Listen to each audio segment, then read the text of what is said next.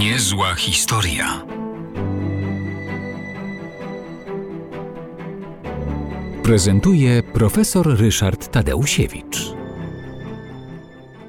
Krakowskie błonia zna każdy, kto chociaż na krótko przybył, przybył do Krakowa. Natomiast mało kto wie, że ta łąka, po prostu zwykła łąka, jest wpisana do rejestru zabytków. Jest to wobec tego zabytek. Można nawet żartobliwie powiedzieć, że nie wiadomo, czy wolno deptać trawę na tych błoniach, skoro jest to zabytek. Ale powiedzmy parę słów na temat historii tego, tego bardzo ciekawego miejsca.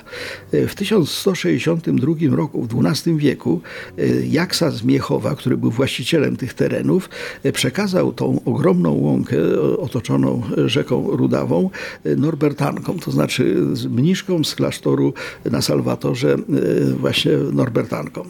No, te, te mniszki wykorzystywały to głównie do tego, że podległe im wsie mogły tam wypasać krowy, ale to specjalnie dobry interes nie był, więc w związku z tym w 1366 roku mniszki wystąpiły do Rady Miasta Krakowa z propozycją zamiany, że one oddadzą oddadzą tą olbrzymią łąkę, a w zamian za to chciałyby jeden, jedyny dom, mianowicie taką kamienicę Klimka z Bodzanowa, która była przy ulicy Floriańskiej. No, do, do zamiany doszło, ta kamienica stała się własnością, własnością e, sióstr, ale niestety zaraz po tym spłonęła. No więc siostry usiłowały wycofać tą, tą swoją zgodę. Nie, no przepraszam, one oddały łąkę, a w zamian za to mają pogorzelisko. No ale ta sprawa się toczyła przed królem, przed papieżem. Wreszcie orzeczenie samego papieża było takie, że ten, ten, ten, ta zamiana miała charakter nieodwołalny, miasto jest właścicielem tego terenu, no i wobec tego powinna, e, powinny siostry się z tym pogodzić. Trudno, kamienica się spaliła.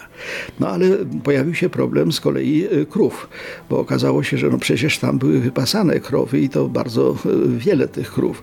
I w tym momencie wkroczyła na arenę królowa Jadwiga, żona Władysława Jagieły i nadała specjalnym, specjalnym dekretem e, taki przywilej, że klasztor, może klasztor lub podległe mu wsie mogą wypasać na tych błoniach 150 krów, a wieś zwierzynie 352 krowy.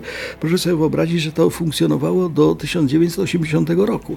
Te krowy mogły być wypasane. Natomiast na tej łące, takiej wydawałoby się zupełnie zwykłej, miały miejsce bardzo ciekawe zdarzenia historyczne, więc nie, nie od rzeczy to ona jest zabytkiem. E, w 1254 roku e, biskup Jan Plandota e, przejął właśnie na tym terenie, e, powitał i przejął e, bullę kanonizacyjną wysłanników papieża Inocentego IV, która to bulla stwierdzała świętość świętego Stanisława, Stanisława ze Szczepanowa, wiadomo pochowanego na Wawelu, jednego z głównych polskich świętych.